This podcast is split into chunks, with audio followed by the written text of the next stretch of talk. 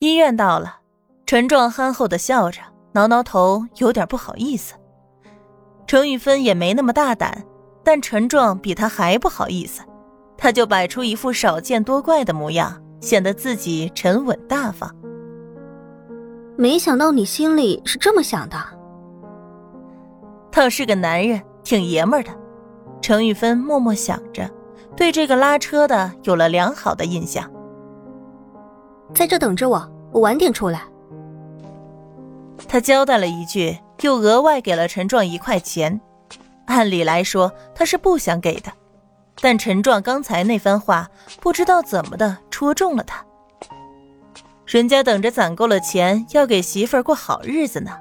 照他这么攒，要攒到什么时候才能娶上媳妇儿呢？陈壮觉得她是善良大方的娇小姐，她可不就是善良大方吗？一块钱嘛，给就给了。到了病房里，还不等张卫民发脾气，他便伸出手给他看。好不好看呀，卫民哥？前面都是我误会了，听见我大姐说什么我就相信什么。不过我回家里还真的发现了这个戒指，一定是文明哥买来送给我的，对吧？程玉芬想好了，先把便宜占了再说。他连身子都给了张卫民，凭什么要被这样对待呢？他要好处。大姐姐是嫉妒我呢。维明哥都没有送过她戒指，一定是这样的。维明哥，你说是不是？张卫民愣了一瞬，反倒松了口气。是是啊。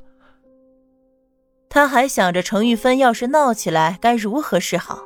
他现在躺在医院里，可全靠着程玉芬忙里忙外呢，就是有些心疼。这个戒指是给江韵仪求婚用的，自然不是一般的货色，他是下了本钱的。不过眼下这个情况，给他就给他吧。我还说找个合适的机会给你说的，没想到你听人家说几句话就来冲我发火，真是个小笨蛋。张伟民想通了。连忙用戏谑的口吻说道：“程玉芬一噎，真没想到他脸皮这么厚，哄女人的话张口就来，这样就好，以后他就知道要怎么弄的好东西了。不过，你说是唐宁对你说了什么？他怎么会来找你？难道唐宁还想要回头？”张伟民心里一动。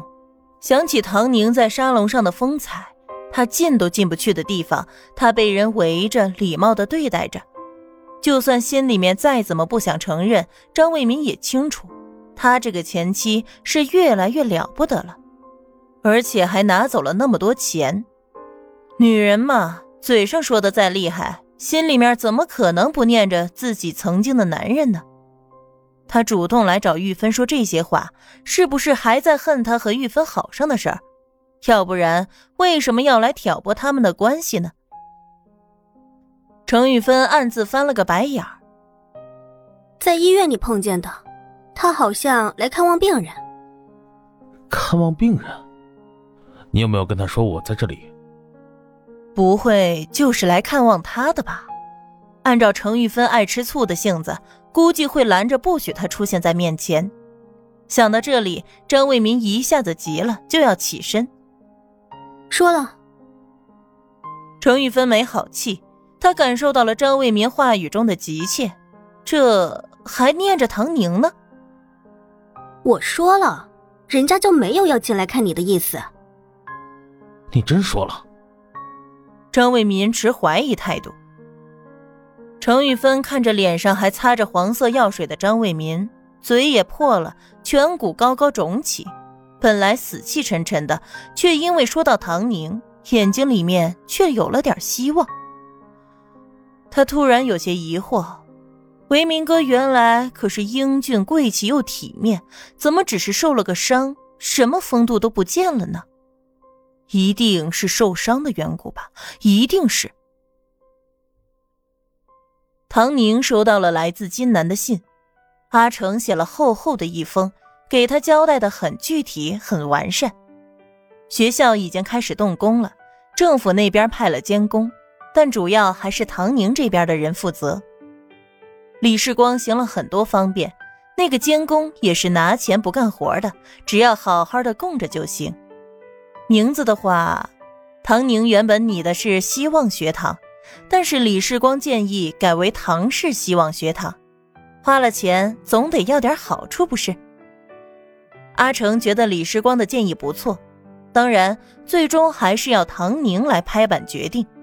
这些事儿他都写进了信里。唐氏希望学堂，看来李世光真是喂熟了，居然真心实意的为他考虑起来。他这一次不但回信，还专门去百货商店买了些香水、丝巾，还有化妆品，一并托人带回金南，送给李太太和李小姐。唐宁又一次庆幸他在金南的时候和李家拉上了关系，简直是事半功倍。